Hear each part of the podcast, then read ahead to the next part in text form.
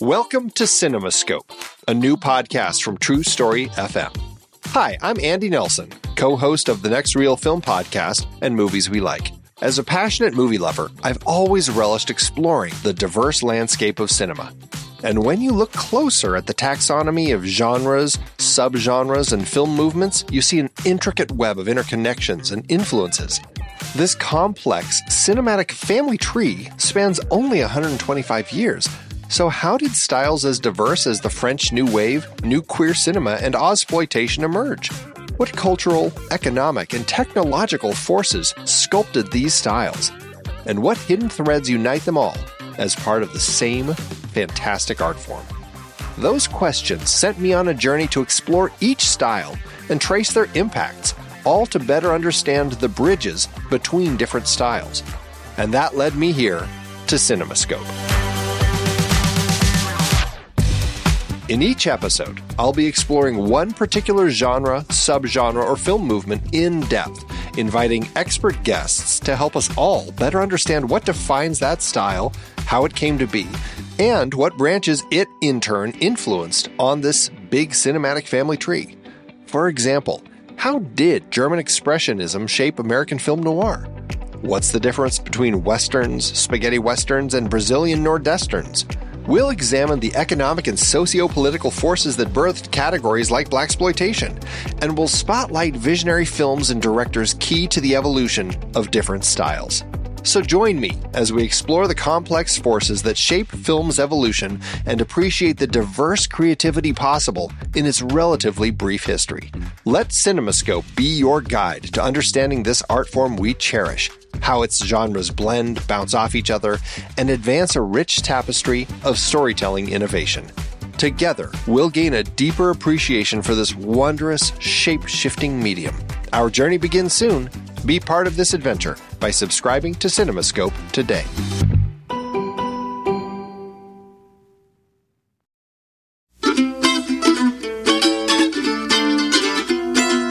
This is the next reel, everybody. I'm Pete Wright, and that there is Andy Nelson. Hey, hey, hey. And we spoil movies. Tonight on the show, it's 1970, everybody, and we're going down, down, down beneath the planet of the apes. The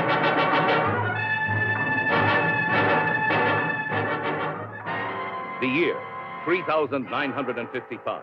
Charlton Heston as Taylor, a 20th century astronaut, space wrecked in the incredible future. Linda Harrison as Nova, a savage beauty from the enslaved and voiceless human race. They're marked for target practice.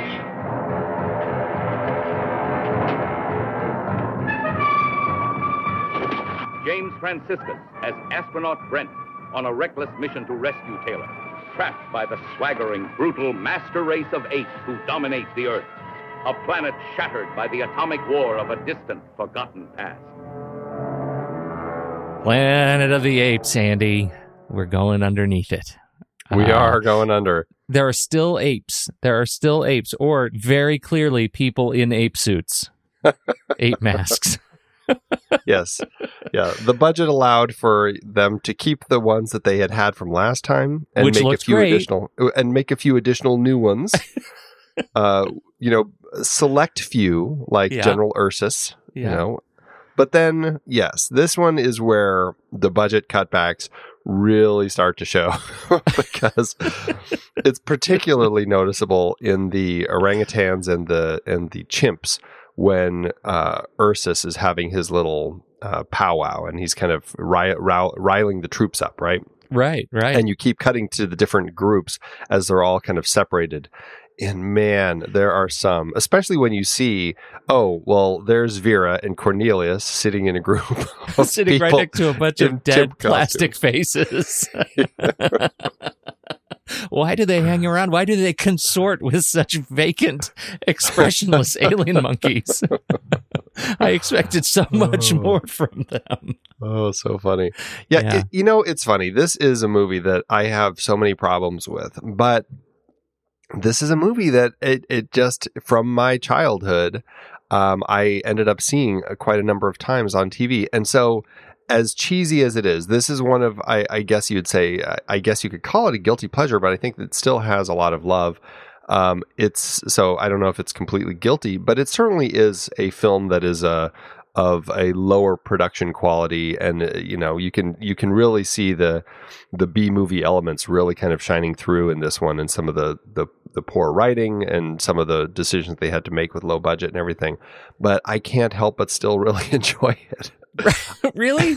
Really? Yes, yeah here's really here's my problem and this is what i would like you to talk to me about because i, I feel like uh, if anybody i know is going to be able to see through uh, the nonsense of this movie it's going to be you andy. It's going to be you what is this movie trying to say? The last movie there is so much going on uh, you know with regard to statements about culture and religion and science and uh, intellectualism uh, eh, all wrapped up in this what otherwise could be a, a nonsense story about you know the apes. This movie seems to be so much about the nonsense story of the apes retelling the action of the first movie right? Astronaut has to learn all the same lessons about oh my god it's a city of apes. We're learning all that stuff but but it seems like it's empty of of resonant statement. It isn't it is otherwise an empty shell of a movie compared to the first one. So tell me what you get out of this movie uh, if, if anything uh, that that makes it stand uh, you know next to the first I don't think that it, that's a, a fair statement. I think there is more going on with this film than that. I just think it may not be um, as strongly constructed. I think this film it, it is still doing stuff reflecting the times with the protests. You've got the the chimps all protesting kind of this this idea of war. Um, and you know, very much reflected of the times of the the late '60s here in the U.S. Um, and not to mention uh, Paul Dehn, who they ended up bringing on board to to write it, was very much somebody who had kind of been vocal with kind of the, uh, uh, anti-nuclear arms race and just the the devastation that could come from that. And I I think largely he was brought on very specifically because of that. And you, i i find that you really see that as we build into the ending and this idea that uh, the this nuclear might um, is this devastation. And you know as as people we kind of you know worship this idea of having these devices that technically can destroy the world but it's some weird you know thing that we have so that we can you know beat everyone else and in this particular case, I mean, literally, you have these underground mutants kind of worshiping this bomb, and in the end, uh, it gets set off and does destroy the planet. So, I, I yeah, think you that, know that's fair. That that's fair. I think the end, particularly the literally worshiping the weapons of of doom. Yeah. is that's Right. that is you're right. That's a clear statement uh, that the movie's trying to make. I hate the telepathic stuff. I think that's nonsense. I do too. It's and it's it's one of those things that really just serves no purpose because Yeah. um, even when they start just well, one they say, well, we always speak when we're praying. Um, and and worshiping our God, and we do see that. But then they speak to Brent, saying, "Oh, well, well, we can speak, we just don't like to." But it's such a lower form of communication. Um, but then they still do it while they're by themselves. Yeah. like Right. okay, it's it's bad writing when it comes to that. You know, it's it ends up not working because uh, you've just told us that these people look down on it, but here they are doing it. So I mean, it starts exactly where we left off in the first movie. So so much in the first movie that uh, Roddy McDowall's actually in it for, for a brief brief uh, bit. Uh, the archive footage from uh, Planet of the Apes, and it picks up from there. Taylor and uh, his mute uh, lover are horseback. They then they continue their exploration beyond the uh, Lady Liberty, and it turns out ANSA has sent a following spacecraft. yes. What do we think of that? well, if you couldn't buy into Taylor's ship uh, turning around and ending up on Earth in the first film, you're really going to have problems. the fact that that Brent's ship does exactly the same thing, it's Right. it's pretty ridiculous. But again, it's one of those things. It's just the conceit of the story, and and for me, it's just stuff I buy into because I know that that's just what the story needs, and so I, I don't end up having a problem with it. But yeah, I can see why people might really like you might have real issues with the fact that like it works you. out. well, you you were the one who had the problem with it in the first film. I did. I had a problem Yeah. with it, and predictably, Andy, I have a problem with it here. I think it's ridiculous, and I, you know, you make another point that, you know, how how is it that these astronauts, the, the ship's captain, is surprised that his family's dead? Oh dear, yes. ANSA, the uh, American Space Agency, whatever it is, uh, is really terrible at conditioning their astronauts for long term space exploration. I I. I think they're like tricked with the donuts. and they- and put, put on the spacecraft before they know what they're getting into. It's kind of Yeah. a multi level marketing thing. yeah, Taylor in the first film seemed to have a good idea, but but even some of the astronauts in the first film seemed a little surprised, you know, when they when the realization hit them. But man, this this captain here really just is like, what? yeah. What? How is this possible? Brent is, uh, as I like to call him, Heston too. Uh, right. I- it's just put a beard on Charlton Heston and tell him to act exactly like Heston did in the first one, and you have this movie. Yeah, James Franciscus, uh, I believe he was kind of more of a, a TV actor and uh, brought on to to lead the charge here. I think Burt Reynolds was uh, considered to play the role, um, but uh, James Franciscus ended up getting it. And you know, I mean, he had done some films before this. I, I think a lot of stuff was TV, but like right before this, he had done like The Valley of Gwangi. So he was already in kind of some of those low budget uh, sci-fi types of films. Um, and you know, I don't know. I just feel he is really just kind of a a, a B version of Heston. so to that end, I'm like, eh. You know, he's never been my favorite. Um, and you know, he- for me, he is always one of the the weakest elements of this film. Also, because Heston is a B version of Heston in the first movie. I'm not sure how we got away with that. uh, yeah. So uh, they do do some interesting things in here, and uh, uh, you know, that some of the stuff we liked the most about the f- the first movie, how they do the the crash landing, some of the camera tricks. Uh, they they follow a little bit of that motif in this movie, and uh, it starts with Nova's flashbacks right as she runs into Brent and and uh, he sees the dog tags uh, and she starts to remember.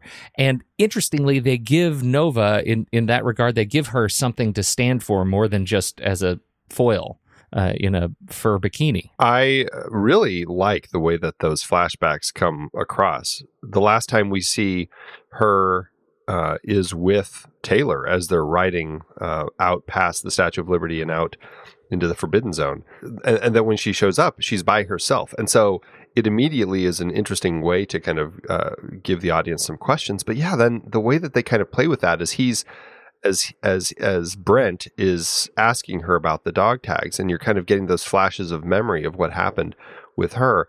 I really found really compelling because it's it's an interesting way to do the flashbacks and kind of let us know what happened with Taylor um, in the first place, but also it's a really unique way to show that this is this primitive woman who might be having slight moments of kind of uh, development, like mental development, uh, you know, and I, I find that really compelling because we do see her continuing um, this development over the course of the film. Um, not a ton, but it, I, I think it's really interesting where we see this slight change in her. Um, and it's almost like a, a hint of evolution happening. I really like that. Yeah, I, I actually do too, and it makes it, it- you know it makes her a useful character, right? We didn't get that so much in the first movie, and here they they you know level up Nova, Yeah. And and I really I, I enjoyed watching that happen. Um, the we we have a new uh, principal uh, gorilla. a- Yes. As as the the leader of the uh, gorillas is General Ursus, uh, and we meet him right sort of i think we meet him first during the big rally scene right Right. uh, Right. but then we then we go all in and on ursus when he's in a he's think we go to the sauna Ursus and Zaius. And uh, that's a that's a tough scene to watch for me. It feels like SNL. it is a strange, strange scene. It's very Um, strange. I it- don't even. I couldn't even tell you what they cover in that sequence. I know it's some sort of a you know golf club kind of a sequence, but it's the suits and and Ursus is one of the principal characters. Like you'd think that's one that even with the low budget we would get a mask that works, but most of the time his mouth doesn't work, and uh, I I find it really ridiculous.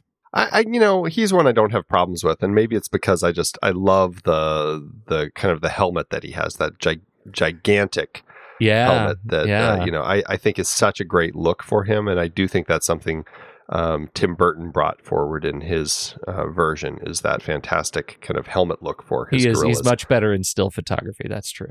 Yeah, and I- I don't have as much problem with the mouth. I, I think that it's okay.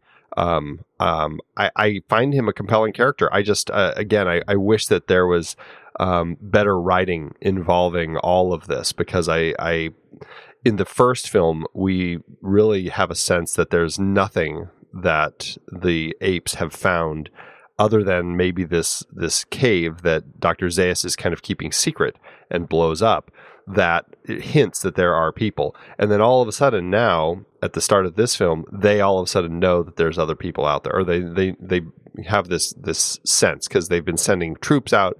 And I feel like this is probably budgetary cuts. Um, it, it could also just be, uh, you know, writing of the time and i.e. not as strong that you know he talks about these troops that have gone out and have not come back except for one like 12 troops went out only one came back um, into the forbidden zone trying to figure out what's going on.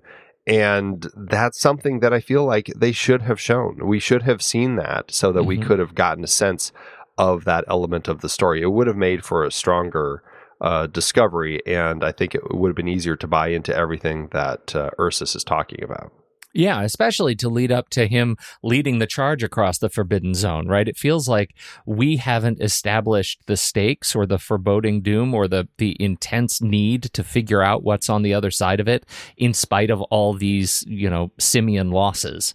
Uh, it, it's just not weighty enough when they decide to make this march and put Ursus and and you know um, at the head of it. I, I just didn't didn't see it.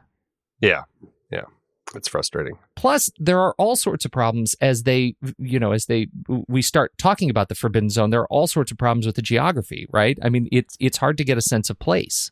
Yeah, that's something I, I struggled with more on this viewing as I was really paying attention to how things are discovered as far as the locations. Because Brent, he runs, when he and, and Nova escape the ape city on horseback, they end up hiding from the apes and they find this cave that leads them underground.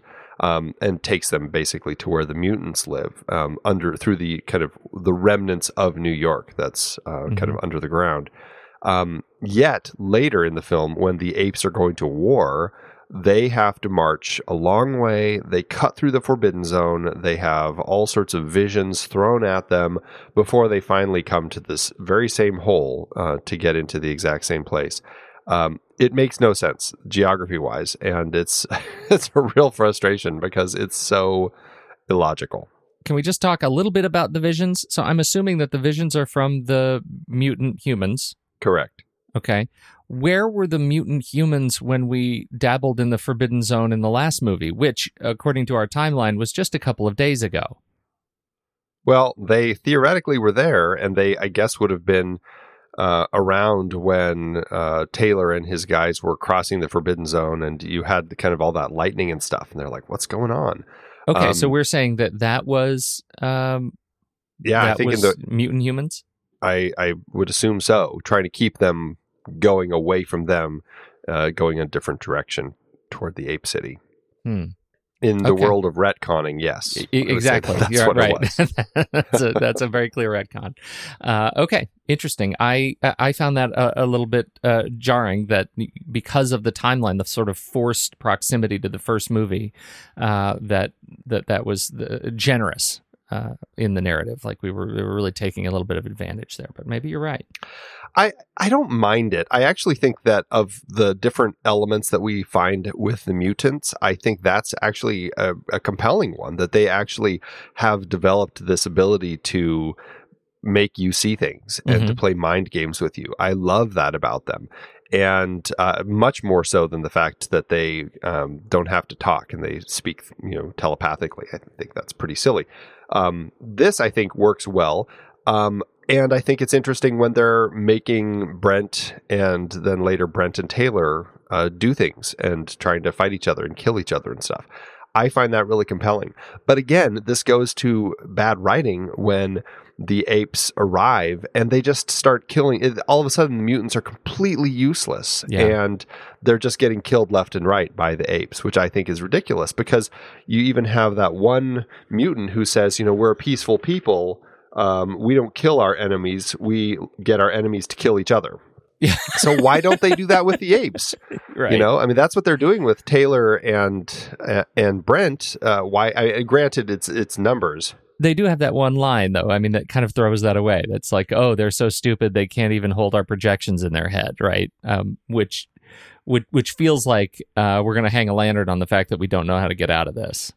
Yeah, yeah, right. Oh, The the other thing that I that bugs me, I mean, to the point where you're talking about, and this is just a missed opportunity that I think would have been a, a better play on these characters and their their potential powers, is that they can make you see what they want you to see uh, with their minds, Right.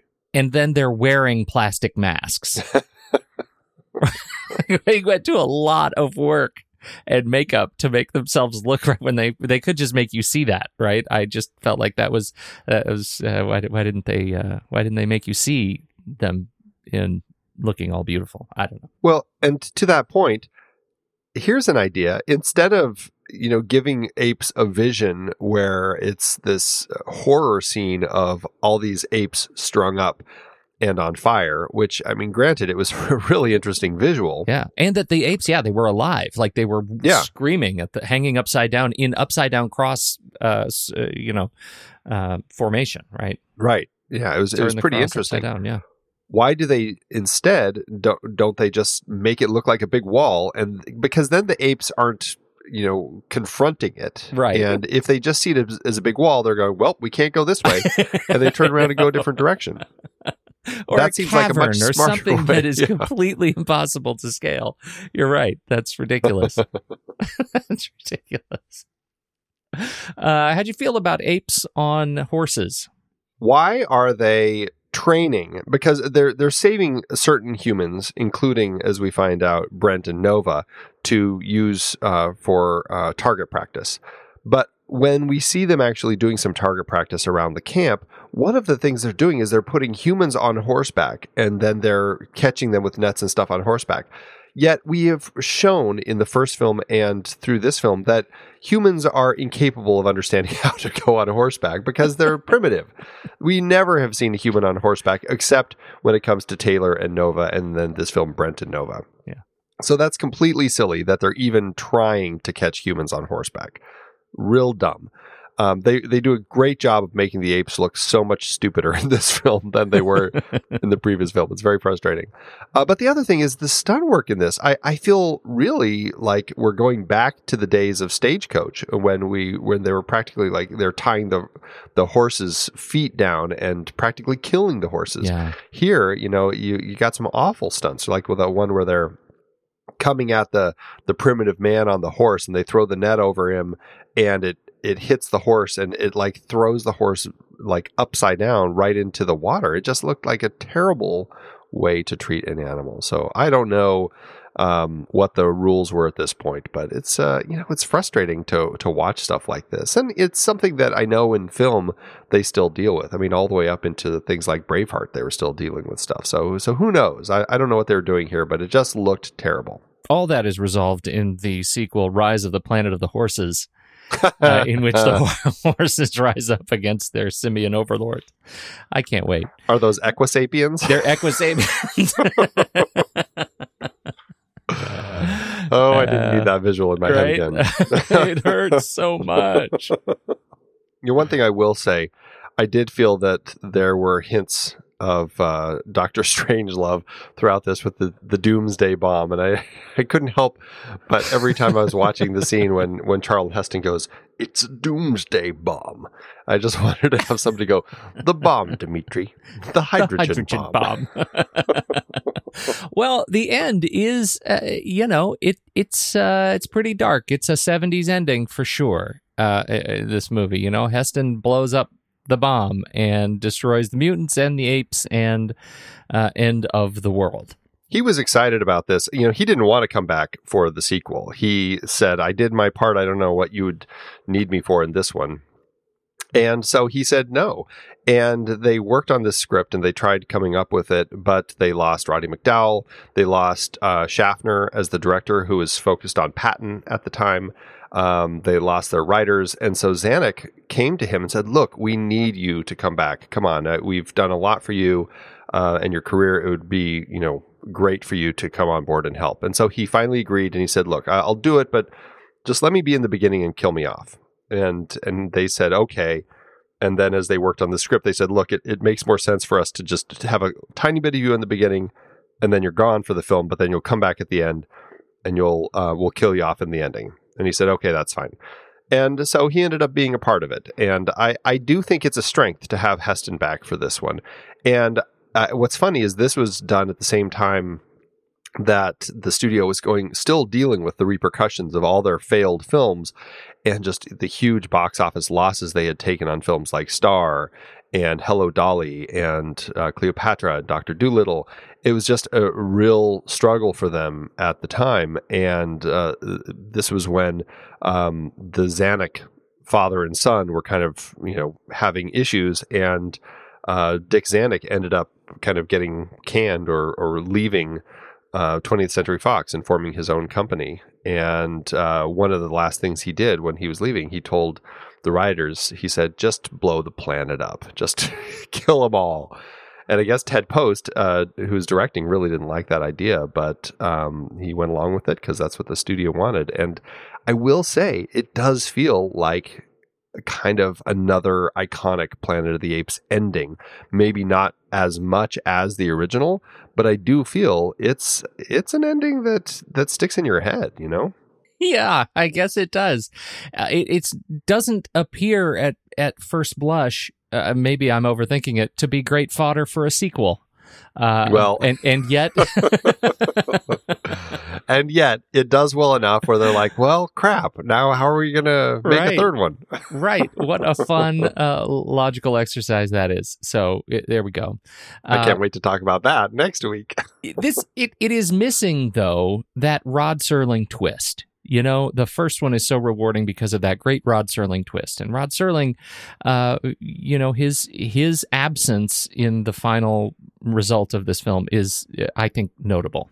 Well, they had asked him to come on board as the writer initially, but uh, and I can't remember the direction the story uh, was that he wanted to take it, but it was not something that anybody was uh, at the studio was really interested in. It just wasn't clicking. They just didn't feel like he was bringing it, and so so that is disappointing. And even Pierre Boulle was asked to to work on the sequel, but his script um, really, I mean, if you thought um, this one lacked that Rod Serling ending, that one really would have had no surprises at all. It was just basically um, Taylor and uh, Nova having a son and raising his son and teaching the humans to kind of be a little smarter and fight, and then it's a war. It's like a big war film, mm-hmm. um, and that would have been really really lame.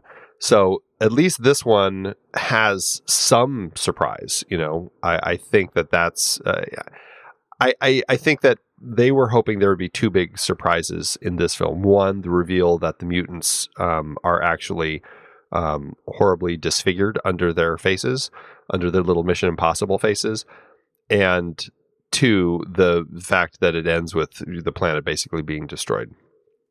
And, you know, it's not as strong as the first film. And you're right, you do miss that a little bit. But I do think at least they've tried. At least they tried, and and they tried at the hands of Paul Dehn. Uh, do you want to talk a little bit more about how he landed this thing? Well, I said a little bit before. I mean, he he was a screenwriter. He had um, adapted. But you didn't works. read any poetry for me. I and didn't that's what I'm hoping. That's what I'm hoping we'll land on.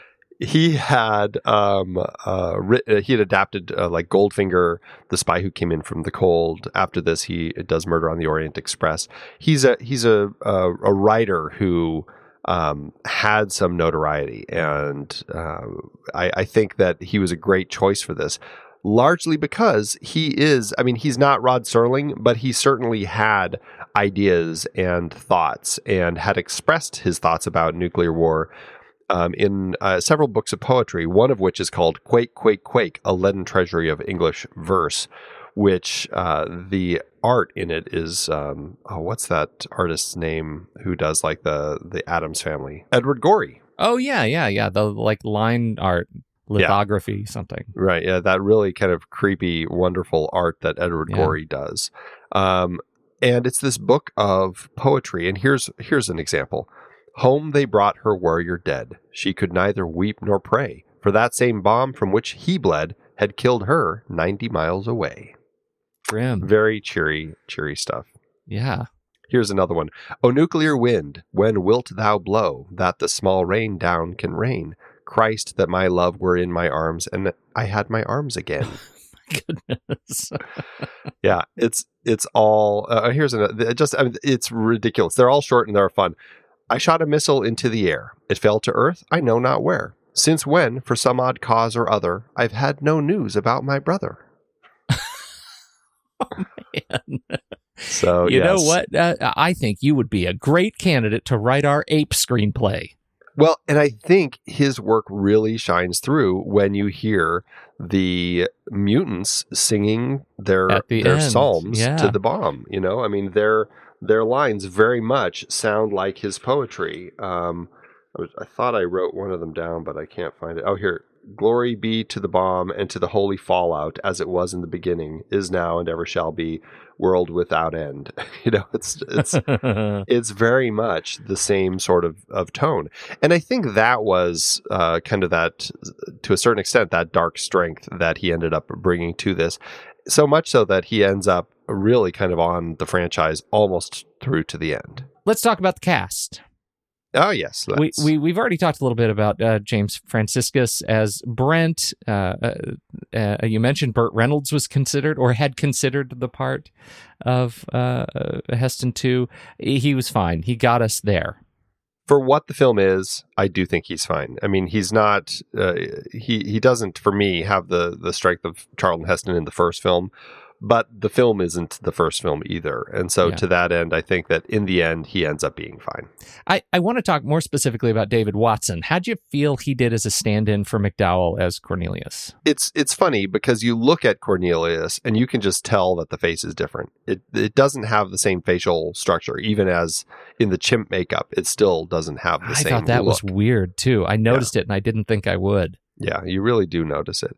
Um, I, I don't mind him. I think that he works in place of Roddy McDowall. Uh, I guess it's just nice to keep the, the character consistent. Roddy McDowall uh, was directing his first film and so couldn't uh, come on board this particular project, although he does come back for the next three. So that's nice to see him return. Um, and I guess to that end, they, you know, the part with Cornelius is uh, and Zira really it's it's much smaller in this film than it is going to be in the next one. Uh, So- true, yeah. Uh, so to that end, it's it's mostly just the conversation about beating Zira, which is it's a strange angle for her to take instead of just like slipping the plate of bloody cloths under the bed or something. I, it was good. Uh, his his role in particular, the the voice uh, was just you know there is something. At least it proved to me that there is something special about McDowall and and what he sounds like. There is something that is uniquely him, and uh, and and I did find I I missed that. Even and it's funny because even in moments where you know they they they created such great uh, ape mannerisms, and I really enjoy the way that um, uh, Roddy McDowall and Kim Hunter would kind of walk as the chimps, where they kind of their arms dangle straight to their side and they just kind of shuffle forward. Um, it, it's a nice look. It works really well. And it's funny. I ended up finding it more noticeable here when David Watson was doing it even though it's essentially the same thing, it just for some reason even those little things end up standing out to me, and it's just it was strange to me. In the role of our new character Ursus, we have uh, a, a favorite face, James Gregory. Interestingly, a famous face that is behind a mask here, but man, uh, he's he has been in a lot of stuff. Uh, and uh, we know him from The Manchurian Candidate. We know him from Murderer's Row. We know him from a lot of television over the course of his 181 credits. Uh, James Gregory, what'd you think? I think that the character is nice. I again, I wish that he was written more strongly. I think that's um, my biggest issue with him, and I, I don't know if it's it's if he needed to be written more strongly or just the elements that got Ursus into wanting to wage this war needed to be a little stronger. Um, but I think Ursus is a really interesting character, and I, I like him as this this uh, you know this dark guerrilla general, um, even though he might be a little uh, uh, one sided, and and that's a, a, fault of the script to kind of keep him that way. But I I think that James Gregory actually brings it uh, brings it out uh, pretty nicely as kind of this big commander. He has such a characteristic or a, such a um, a notable voice right? I mean, you can hear him that that sort of drawl that he has under the mask. Uh, you can kind of recognize him, even if you don't know the name. If you can't associate the name, you do recognize that voice. It's been around a long, long time. Uh, yeah, I, yeah. I did think he was good, even in the sauna. Okay. Uh, yeah, it's interesting. Orson Welles um, was. Uh, they thought he would be great, and you know they had actually uh, wanted Orson Welles in the first film, but um, uh, that didn't work out in that particular one.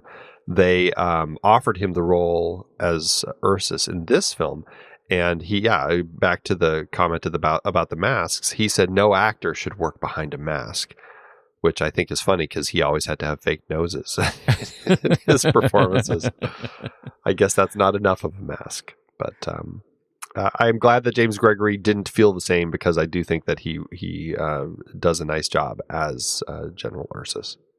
Uh, what's what are your thoughts on our new actors that join us for as the uh, mutants?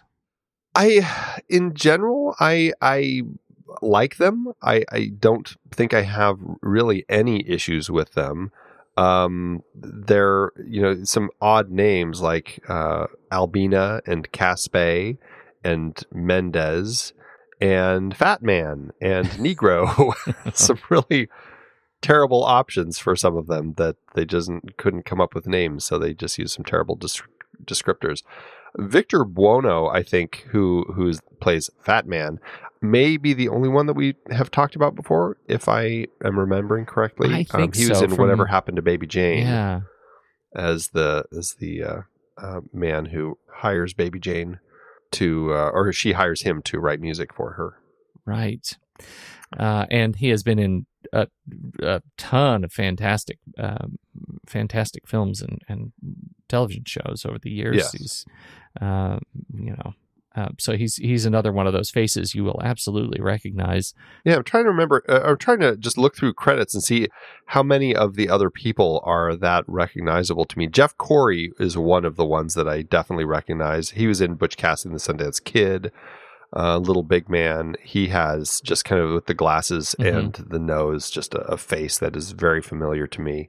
And he was in so many. I mean, Jeff Corey was 236 credits uh, yes. over the course of his career. But uh, Mende- Paul Richards, he's not one that I'm as familiar with, right? And he was sort of the the main Mendez was sort of the main telepath, but uh, he's also one who's been in a ton of stuff. Yeah, like you look through his credits, and he's just he's all over the place. Uh, again, at the, at the end toward the end of his career, just a lot of television. Natalie Trundy, who plays Albina, um, she actually is the one who might um, make the most sense to you know have a longer conversation about because we're going to see her quite a bit. Uh, she is in the next three Apes films, and uh, so it's going to be her credit list isn't as uh, lengthy as some of the other people, but I do think it's interesting that she does come back in um, Escape, Conquest, and Battle as a different character, obviously. She's the same character in the last two films, but she's a right, different character in the next film. But yes, right. she never returns as this particular character because bomb. because bomb exactly. okay. Milton Krasner is behind the camera, new to the franchise, uh, and I believe we've talked about Milton Krasner before, uh, and all about Eve for sure. He's uh, kind of an industry industry standard Yeah, uh, DP. I think that he's one of those guys who just kind of had been around and was a studio DP, just working on lots of stuff. This is toward the end of his career. Um, I don't think he worked a ton into the 70s. I mean, geez, he had started uh, way back in the day. He was in his 70s by this point, or Yeah, he was man. in his late 60s by this point. and this was I, this was his. It looks like his last feature film.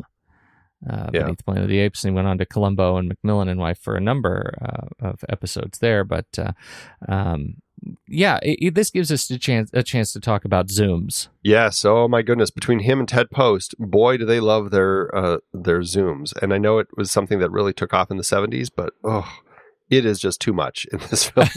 It's dizzying. So it's many zooms. yeah. So many of really the zooms just- are from a high angle too, which makes it uh, just and, and impossible tricks of vision is what we have here. like, there's no way that like, they're using these zooms in a number of areas to to simulate the effect of of awareness, right? Generally of Brent as he's discovering the this is the notable ones, right? The Brent discovering that oh my god, it's a city of apes, and he'll look and he'll zoom, and the zoom is like from 50 to 300, you know, and then he'll cut back to a close up on Brent's face, and then it'll go from 75 to 400, and it just keeps zooming into these ape faces, and it's dizzying and it's too much. I agree with you. It's frustrating, yeah, and uh, you know, I mean, I, I do appreciate that they tried some visual tricks. I, it's it's interesting because watching this film, I wouldn't say it's got a strong uh, style of its own. I don't think that he exhibits kind of a DP style. Um, I don't know enough of of Ted Post's career to say it's his style, but it really feels um, uh, just kind of low budget. uh, I guess is the thing I would say. But I do appreciate that they throw things in, even if it feels out of place, like the the Brent's POV shot as Charlton Heston kicks him in the face. Yeah, right. It was a very strange shot, but at the at the end of the day, I found it effective in the moment. And there are some solid motion shots too, particularly the fight on the carriage, right? On the on the Yeah, cage with Right. the horses. There were some really interesting camera placements and some some tricky ones. Not quite so tricky as some of the other great you know western um, carriage fights we've seen, but um, it, it was it was solid. It was solid use of of locked cameras and wide shots, uh, integrating into in cage, uh, you know, camera placement where we see them fighting above and around you. I think it was very cool, um, Yeah. and, and some great stunt work too. We should say. I mean, there's some there's some some good fight falls, and and uh, it was it was good. I particularly love the one coming off of that cage fight when when the ape, the gorilla stands up on top and then gets hit by the tree branch. I know it's like we have this great fight and then go completely slapstick. Zoink, Scoob. oh, so funny. So good. Uh, we have production design uh, back from the original William Creber and Jack Martin Smith, uh, hair and makeup John Chambers, uh, giving us the look of uh, the apes in particular, and Morton Haack, all back from the first movie. Um, and they are working within the constraints of their budgets. Well, and and you know the nice thing about coming to a sequel so quickly is the ape city was still there. It was still on the Fox Ranch. Um, and so they were uh, able to just really have that production value already that they had created the first time. And to that end, I think it was a strength. As far as the the rest of the production design, it was low budget, so they had to work with what they had. You know, they were working with sets from other films, like the Hello Dolly, uh, ch- the front of the chapel. They had to use that and kind of create this underground look um, to to make this big church um, underground and where where the the missile was kept and all that. And so they they used what they had and ended up creating something that I think worked for the most part. I, I think probably most of the money uh, seemed to be spent on um, the makeup again from John Chambers, not on the apes, but on the mutants, and Mhm. trying to find that look that Ted Post really was. That was an area he was very. Um, uh, specific, and and and they tried a number of different looks for that before he kind of he had seen in some medical book what a face looked like when the skin uh, uh, had been peeled off, and he said something like that, where it's just all veiny and stuff. And I really like the look. I think it's super creepy looking. I, I do too. I think, in in fact, of the makeup in this movie, that's the, you know, of all the makeup going on. As much as we celebrated the the apes in the last movie, man, these the the mutant faces are terrific. Yeah, um, they are. Leonard Rosenman, Andy. Oh, we love Leonard, don't we, so much? He turns up in the weirdest places. He does. Well, and this is the second series that we've done where, I, I, mean, granted, Star Trek, he's not following directly on Jerry Goldsmith's heels because there's also James Horner yeah. uh, in there. But before Leonard Rosenman gets in and makes one of the worst Star Trek scores imaginable. But here he is again following on Jerry Goldsmith's heels, um, writing music that I will say, I think the music in this film works um, really well. I like what he does here, and and to that end, I give him a thumbs up. Well, as a utility player, uh, I I totally agree because he came in and he really um, uh, he did a great job leveraging the original film's score. It it feels of a piece. It feels like it's in the same universe. He didn't do too much to, um, you know, to to create something uh, in a wholly different sort of tone scheme. And and so i really i like it. I think it totally fits. It feels like he was working hard to to travel in the shoes of of jerry. Um, and so it works. But i again this is not what i'm going to listen to. Well, he does a great job creating the um, the kind of the the choral music of the mutants, and that's some creepy stuff. You yeah, know, I, yeah. I again, Jerry Goldsmith has done some great stuff like that with The Omen, um, and I think that uh, to a certain extent, Leonard Rosenman feels like he's uh, working that angle, cre- using that that Paul Dehn uh, poetry type of stuff to make these really discordant mm-hmm. songs that these people are singing to their to their bomb. Let's talk about Ted Post then. Uh, you know, this guy directed Magnum Force and Hang 'em High and Beneath the Planet of the Apes. He's a, he's had a, a, a long career, you know, directing since the fifties. A lot of TV uh, when he got started. I think uh, you know his first feature was probably uh, early sixties, and um, uh, then I, I, I think he's mostly a TV director. I don't think there's much in the way of features other than um, that and the films you mentioned, mm-hmm. um, plus maybe a few after uh, this, but not much. He really focused on on TV, and to that end, I, I think when you're doing a low budget uh, film, uh, at least back in the day, they would look to TV directors as the source for uh, for that. Yeah, because they knew how to work fast and cheap. I don't know if you'd say that so much nowadays. Yeah. I think I think there's been such a huge shift. But I think even into the 80s and, and 90s, I think you could still say that. How to do an award season, Andy?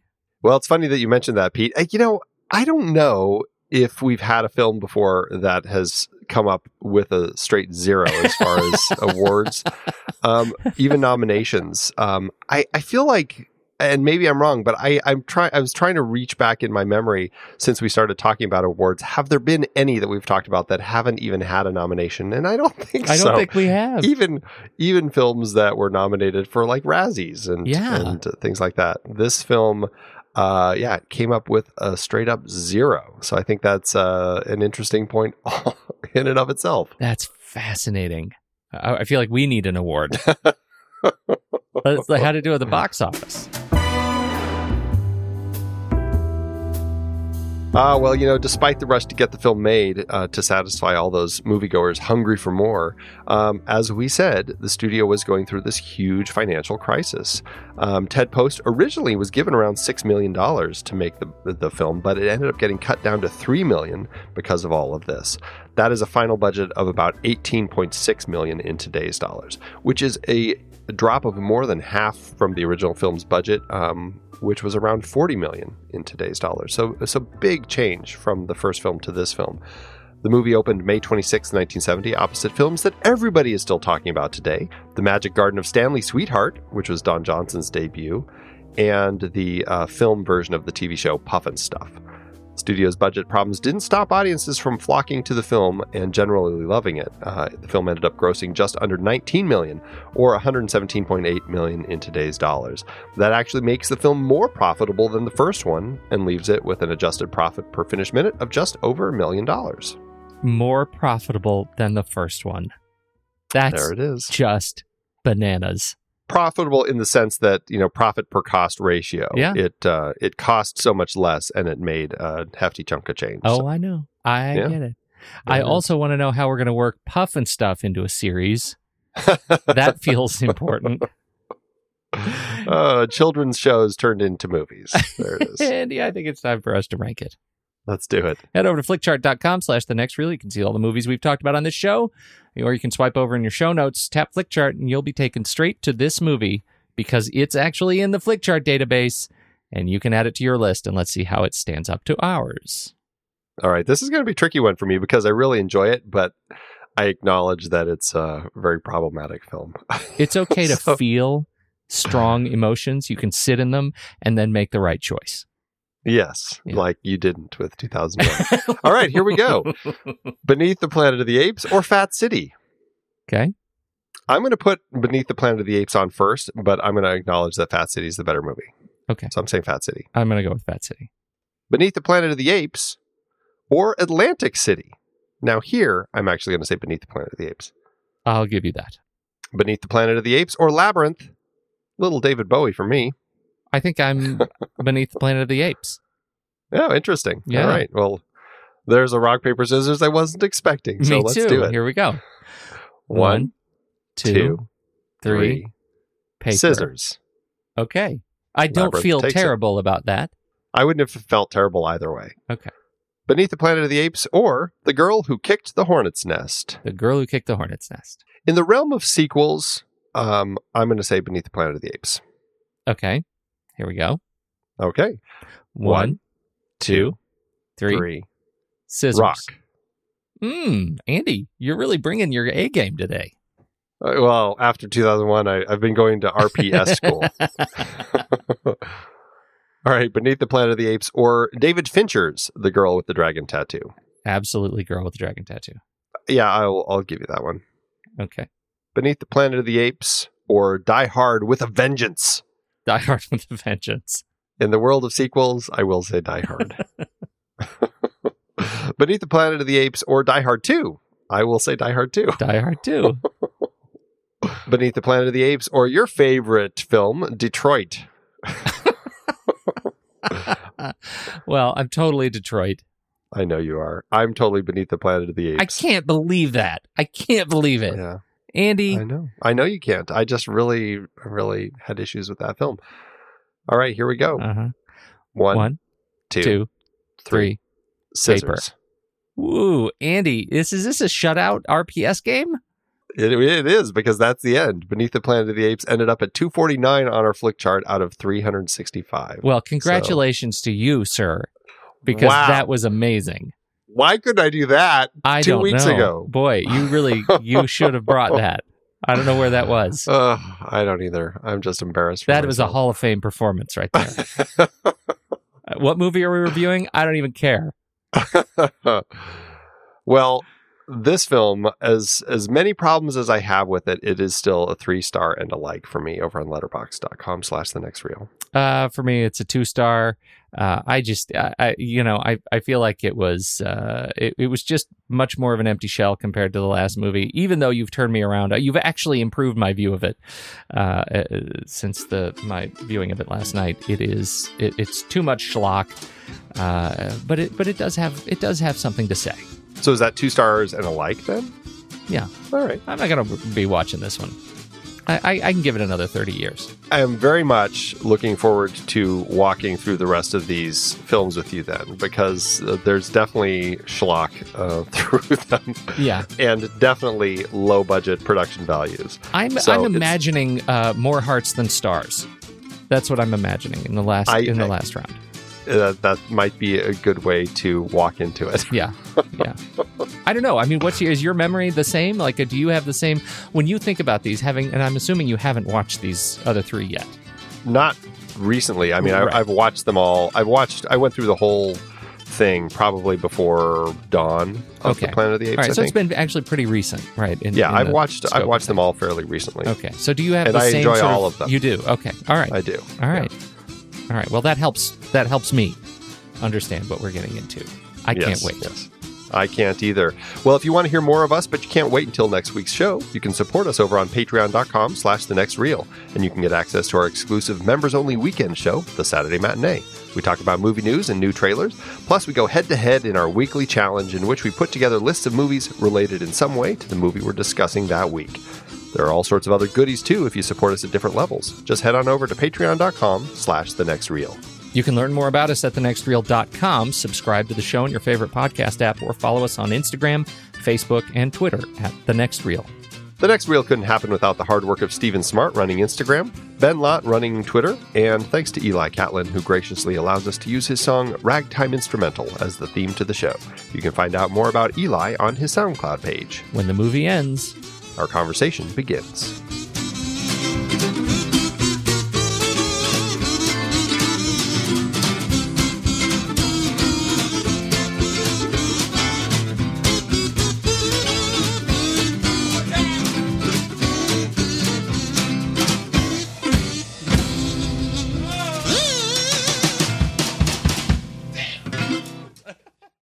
Amazon giveth, Andy.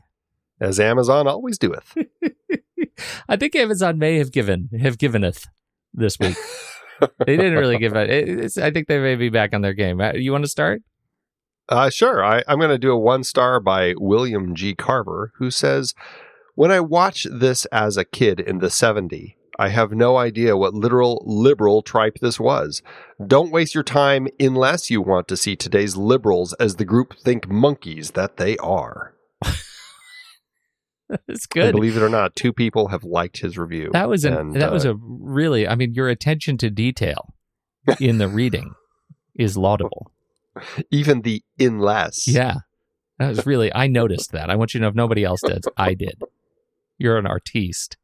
Oh, I have a one star from Richard who says, just in case someone gets suckered into watching this like I did, I will not give away details, just in case someone gets suckered into watching this like I did.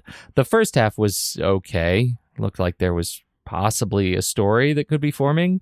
Then, around halfway through this movie, it's like the writers had something better to do and threw anything they could together to finish the movie. The ending is unfreaking believable. I was actually mad that I wasted that amount of time that I will never get back. Amazon should have a zero star option because I would definitely use it for this movie. The first movie was an awesome classic, something I've always loved since I was a kid. The second, dud. I doubt I will watch any of the others. I really wish I could leave a great review. Alas, Richard could not. alas, he couldn't. Hmm. Unless you consider this a great review. Yeah. it certainly is enjoyable reading. it's unfreaking believable, Andy. He was mad.